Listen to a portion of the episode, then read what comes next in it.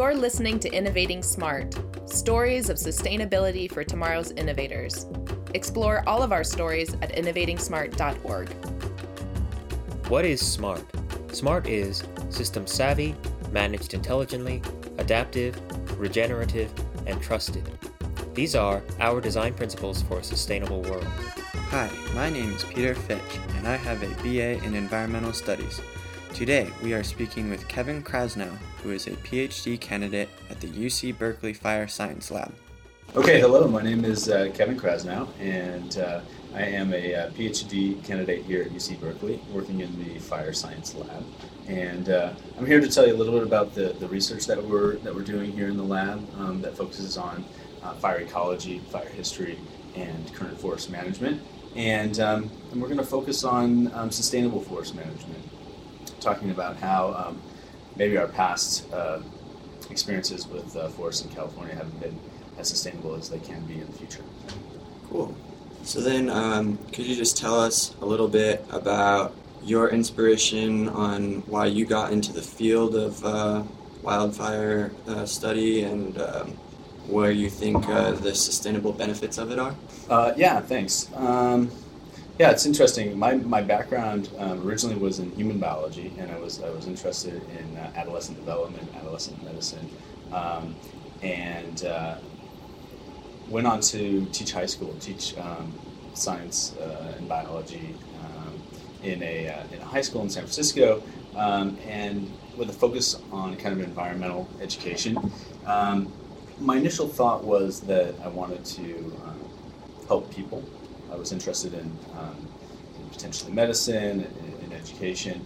Um, and then as I um, started to um, spend more time outside, I mean, I, being outdoors is always important to me. And as I started to learn more about the environment, I realized that people don't necessarily need need, need much help these days. Uh, I mean, people certainly there are segments of, of populations that need support, but that it was the, the natural environment, um, the, the species other than humans that um, really needed a spokesperson on the planet. Um, and so I wanted to um, find out more about how ecosystems work. And um, fire has been particularly interesting to me since I was a kid. And um, I think the, I still remember the Yellowstone fires in 1988, huge fires in, in Yellowstone. And everyone thought that it was going to be this huge, devastating disaster. And at the time, that's what that's what was said on the news and, and public perception. Um, and then that's a big turning point in American um, fire science because it wasn't a big disaster. Um, those forests are regenerating quite well, and they were they were adapted for those types of fires. So it was a big learning on our part that um, our vision of fire as a destructive bad force um, was actually caught up in a lot of our cultural history, and um, wasn't necessarily true from an ecological perspective. And so I think fire um, is one out of so many disciplines that um, point out the, the hubris that um, Americans have had, or that humans have had in general, um, in terms of um, their knowledge and domination of the environment. Cool. So then, like, going off of the study that you're doing, what value are you? Uh, do you think the research that you're getting is going to bring to the sustainable effort of forestry? Yeah. So what we're trying to, to understand is how um, fire interacted with the forest, and, and, and, our research is mostly in the Sierra Nevadas, but, but certainly we've done research in, in, Mexico and other coniferous forests in the, in the western U.S.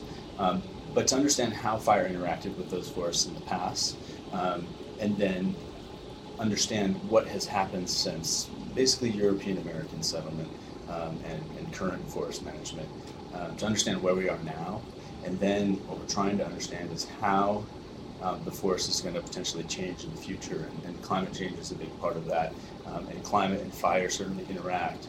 Um, they have um, relationships that are that are clearly statistically shown, and um, and try to predict how to um, maintain and manage forests sustainably in the future. We're, we're worried about species species lost. Carbon cycling is, is important in, in forests. Forested lands um, are really the headwaters of almost all the, uh, the the uh, drinking water and pure water that falls on the, on the western states. And so um, they're vitally important resources, and uh, we're trying to understand how to, how to protect them and how to manage them um, to maintain all of these ecosystem services that they provide. Um, so then, as you were getting involved in this, um, what potential um, policies were you having to look at in terms of uh, collecting your data, or um, what risks did you uh, feel you were taking on by uh, directing your study in this field rather than another? Mhm. Well, um, so I have a couple answers that are, that are somewhat related to the question. Um, policy is a really interesting thing in, in forestry in the in the U.S. Um, the Forest Service manages our, our national forest. The Park Service manages the the um, uh, national parks. BLM, the Bureau of Land Management, also manages um, large tracts of forested land. And um, so a lot of the policy is, is federal policy. And then there are state forests as well, private landowners that, that own um, timber production uh, land is the, the laws are implemented by the state. So you have a lot of different governing bodies um, and um, competing interests as well. Um, I want to talk mostly about the Forest Service. That's that. Most of my research has been done on Forest Service property, and um, the Forest Service is in a tough situation where they have a history. Their their their founding really. If you go into a national forest, the sign says "Land of Many Uses," which is interesting just to think about next time you go into a forest, um, because that was the founding of the of the Forest Service was the, the land of many uses. Um, forests were seen as a resource. Timber extraction was important to the to the building of this country. It uh, certainly wasn't done sustainably uh, in a lot of places at the beginning. Hopefully, we're, we're understanding how to do that better now. Um, but the forests are seen as uh, as a resource, and the Forest Service's history was in timber extraction. Well, fast forward 90 years to or, or 100 years, the Forest Service was formed in, in 1906, and so now it's 2010, and the Forest Service has this legacy of being a timber harvesting operation, and a lot of their language um, is still caught up on, on, on marking timber and, and selling timber. Um, and they're trying to um, reduce the biomass in the forest in a lot of places, trying to, trying to reduce the combustibility of the forest by, by cutting some of the cutting some of the trees. But the environmental organizations uh, see see that them as timber operators, and they don't want them to cut any trees, and so they sue the the proposed plans or, or file a lawsuit. And um, getting something done on the ground gets caught up in a quagmire of environmentalists, it, it, for, for, for good reason in a lot of cases, um, not wanting large trees or certain habitat to be destroyed. And the Forest Service trying to do some fire, fire reduction, fire mitigation work, um, but not being able to fund the project without cutting some large trees to sell for timber. Um, and so they're, they're caught up in this, this uh, confusing legal mess that uh, eliminates projects from being done. And, and so there needs to be a much more um, collaborative and um, cooperative relationship, and that, that has been very difficult um, to this point. So all of the mitigation between the different organization, organizations has fallen back on your research. uh. Well, so um, not necessarily. I mean, they're, they're interested in, in our results, um, but implementing things on the ground is a, is an entirely different story. So what we're trying to provide is the science and the understanding of historic conditions, current conditions, and projections for the future. Um, implementing those into policy and then actually on the ground uh, management is, is a whole nother step. And the, the current thinking around sustainable management is, um, is called adaptive management. And that brings in this idea of uncertainty because um, we're fairly certain climate change is happening. There's a lot of evidence that, that it's kind of undeniable to, when you look at the evidence that humans have not caused some kind of large atmospheric change that is, that is causing a change in uh, temperature and climate regi- regimes um, globally. The, what we don't know is how the forests exactly are going to respond to that. There's a lot of wild cards in there, so we don't know how much temperature is going to change. Um, we don't know how that's going to affect the fire regimes, which is kind of what we're looking at here. How is how is uh, you know an increase of two degrees Celsius, uh, longer fire seasons, more extreme drought going to affect forest fires? Most of the predictions are that there are going to be more extreme events and that fires may become more frequent. Um, when you change a disturbance regime like that, it has um, important consequences for the, for the ecosystem. Each of these plants and animals has adapted for uh, a long time in their genetic history to, um, to various disturbance regimes or fire histories. And um, we don't know exactly what's going to happen with species diversity when, when things start changing or um, other ecosystem services like water delivery. How much are we going to get? When is it going to come? A lot of the snowpack in the Sierras is suggested in the future to turn into rain. How is that going to affect water storage or usage in, in California? So these are some of the things that we're that we're trying to think about. Okay.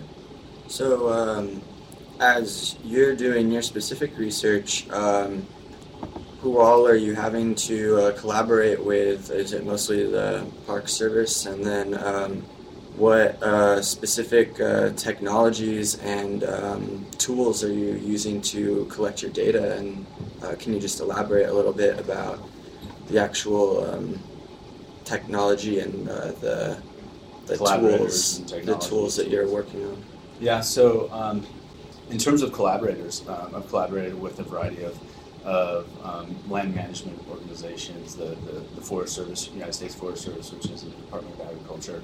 I've collaborated with uh, the BLM, Bureau of Land Management, Botanist, who's doing some, some work in the eastern Sierras. Um, I've collaborated with um, uh, state water, um, water agency boards, as well as uh, fire, community wildland fire planners, um, and UC extension specialists that are that are in um, kind of forest and forest management fields. Um, and so that's the interesting thing about forests is that you know people own private forests, the the government owns forests, the people own forests, state parks own forests, and own state parks is another group that I've worked with. Um, in terms of the the tools that we use, um, the way I like to think about it is that we kind of work from the, from the ground up, and we try to integrate um, a lot of different um, spatial components. So um, at the at the lowest component is the at the individual tree. So we go out and we actually measure a lot of individual trees, and the equipment is pretty rudimentary. A, a tape measure that measures circumference. Um, I guess one um, kind of fancy tool we have is a, a laser hypsometer that um, has a little reflector and a laser and can tell distance and, and angle. And with that, you can pretty accurately measure the height of trees, um, which is something that's actually really difficult to do. Um, so we measure the height of trees with that and the crown volume. So we're out in the field gathering a lot of data. Um, I've worked in a lot of recently burned areas, um, and so that that makes it for an interesting field season when you're in a regenerating forest or forest that has recently burned. Um, it's, it's pretty interesting to see what's going on out there. Um, once we zoom back a level, some of our other um, data tools that we use are, um, are satellites. So satellites and, and, and even airplane flown imagery. So from satellites, we, we can get a lot of land cover, cover imagery, images. Um, Landsat is a particular satellite that, that has, there's been five of them, I think. It's been rotating since the 1970s. So when we look at land cover change over time, we can look at those images and see see what's going on. And everyone's seen Google Earth, and it's similar images to that that we can get. Um, we also, after each wildfire in the U.S., um, the USGS and For- U.S. Forest Service have a collaborative um, operation where they map the fire severity.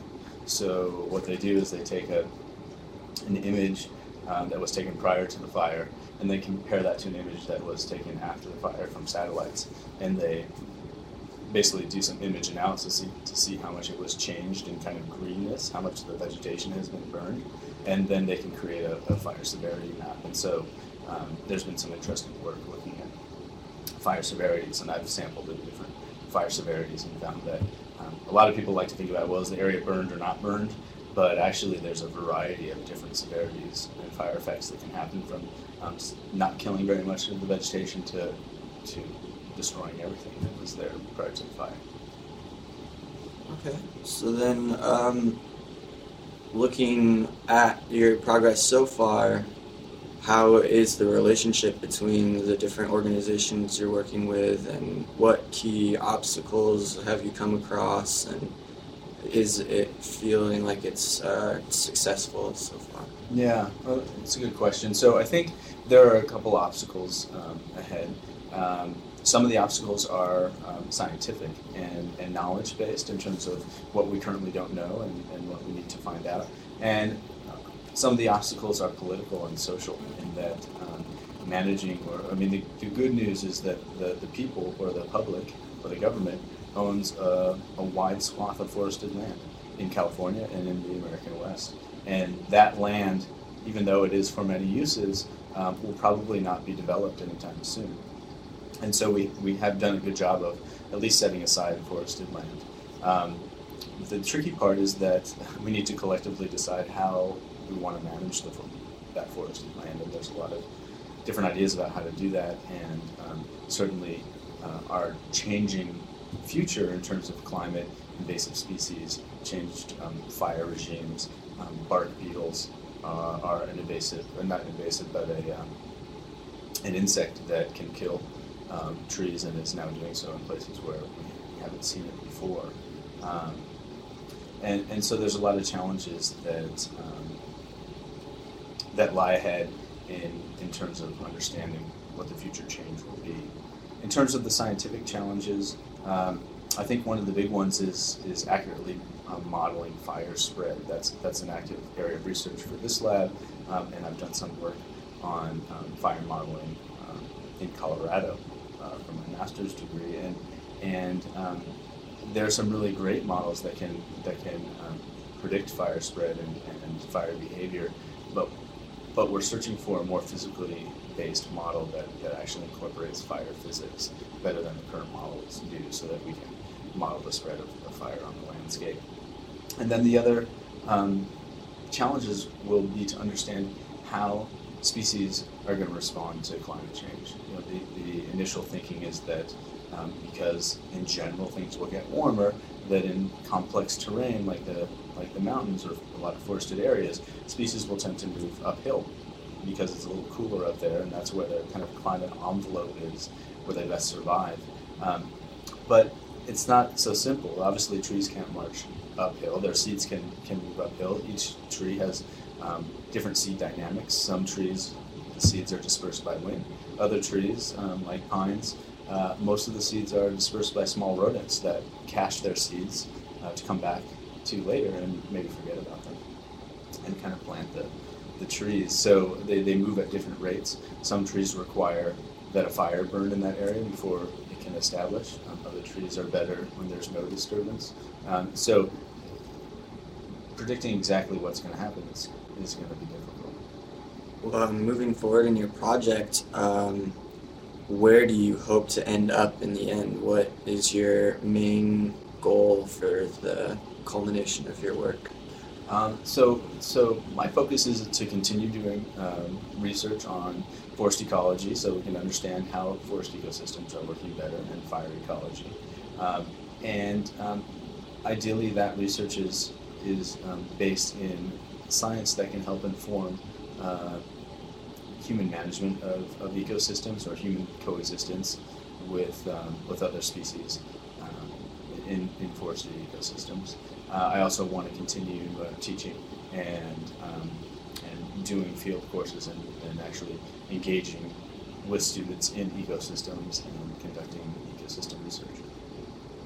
Nice. And so, moving forward to that goal, um, what difficulties do you think uh, you're going to come across, um, and uh, who do you think you might need support from in order to accomplish those? Hmm, that's interesting. Um, what what challenges? Well, currently one challenge in um, academia, uh, especially public education, is uh, is funding. Um, as as our nation hits a uh, economic crisis, or maybe is in the middle, or hopefully tail end of one, um, certain certain things have definitely, um, or a lot of things have seen cutbacks in funding public education being one of them. Uh, in the state of California, uh, unfortunately, it seems California is de-investing in public education more and more. Um, but but it's certainly not on a, on a, good upswing yet. And so um, finding just even finding um, uh, academic positions is, is difficult these days. Um, so I think funding is a big challenge because that's really what drives science, um, and that's what that's what drives. Um, unfortunately, high, higher education is also um, driven by the, the, amount of extramural funding that, that professors can, can provide. Uh, so I think that's going to be a challenge, um, and um, that's kind of I think that's that's probably the biggest one. I mean, I I uh, feel very fortunate to to be studying something that, that I'm passionate about and to um, and to feel like uh, my work and my research has has a, uh, a, bearing on important questions about the future of, of um, forests and, and, forest ecosystems and forest management in the U.S. and um, continually interacting with students uh, is something that that has uh, enriched my experience continually. Cool. Um, and then just to go a little further in depth about um, your actual personal journey um, working on this project specifically or um, further on in uh, any forestry research you hope to do. Um, what fears do you have? What uh, experiences can you just uh, elaborate on um, just the process? Yeah, well, so um, what fears do I have? That's, that's an interesting question. Um, one fear that I have is that um, even though we've protected uh, our national forests and, and our, um, our kind of prized forested land in the West, that, um, that that's not going to be enough in, in the next hundred years. Maybe my, my children or my children's children won't have the same um, forests and, and uh, natural resources that, that, we, that we have. They've been a place for me for um, personal discovery and, and retreat and and peace, really. And um, I think that that's important for, for humans to experience that. I think also just the intrinsic presence of those um, forests uh, is tremendously important for the vitality of uh, um, life that's there, but certainly even life here, like our water and our air, in a lot of ways depend on, on forests. So um, when the European uh, Americans came to the, the Western states, um, they did cut a lot of the, the old growth trees that were there. And um, luckily, trees came back, uh, and, and we have amazing forests still. The question now is if a huge fire burns a swath of forest, or maybe humans cut down a big swath of forest, will tree will it be trees that will, will come back, or will it convert to um, a shrub field or a grassland, or um, potentially even an, area where vegetation doesn't grow as much. Um, that's what's scary to me is uh, is that we don't we don't really know, um, and we're not guaranteed that, that a forest would come back. Okay. Um, so then, uh, just if you have any closing thoughts for the young professionals that are looking to get into um, forestry research, or um, just any thoughts about um, the sustainability um, field yeah. right now? So, so uh, I guess my suggestion in this field is is um, is actually uh, pretty simple, but has been challenging. Is to find um, uh, an economically viable and profitable use for small diameter um, timber removed from um, the forest. And, and I say this because in that quagmire of, of, of, legal battles that I mentioned between the Forest Service and environmental organizations, the, the rub is really about cutting large diameter trees. The environmentalists don't want to see the forest cut down large trees because they're important for habitat, um, they're beautiful, and people like them, um, and they provide important services. Um, but the Forest Service often wants to do that to fund the project because they can sell those trees. The smaller trees they can't sell. But if there were uh, a value for those smaller trees for um, bio, uh, biomass energy production, for um, constructed um, architecture, um, for um, biodiesel, for instance, potentially from that, uh, electricity production in, in, burning facilities. If there were a, a, viable alternative or, or, or, even profitable way of using the small trees, which is really, um, in terms of a fire perspective, what is what is causing a lot of the fire hazard in the in the forests, um, and also a lot of the ecological um, issues. Those forests didn't used to be as dense with small trees because fires were burning. So if we're not going to allow fires to burn in the environment um, as they used to, we're going to have an increase in biomass. Um, if we can use that biomass uh, sustainably and, and um, I think ultimately um, through a market-driven solution, um, then then there could be more agreement and more synergy between between fire reduction and ecological restoration and uh, and litigation by environmentalists. Thanks to Kevin Krasnow for talking with us today. You can learn more about the Fire Science Lab at berkeley.edu. I am Peter Fitch. This story was produced by myself and by Alex Kawashima and directed by Sue Liebeck. Music courtesy of Triplexity, with support from Sustainovation, Business for the World We Share, Silicon Valley Innovation Associates, and StarNet, harnessing the power of partnership. This has been Innovating Smart, bringing you stories of sustainability for tomorrow's innovators. Explore all of our stories at innovatingsmart.org.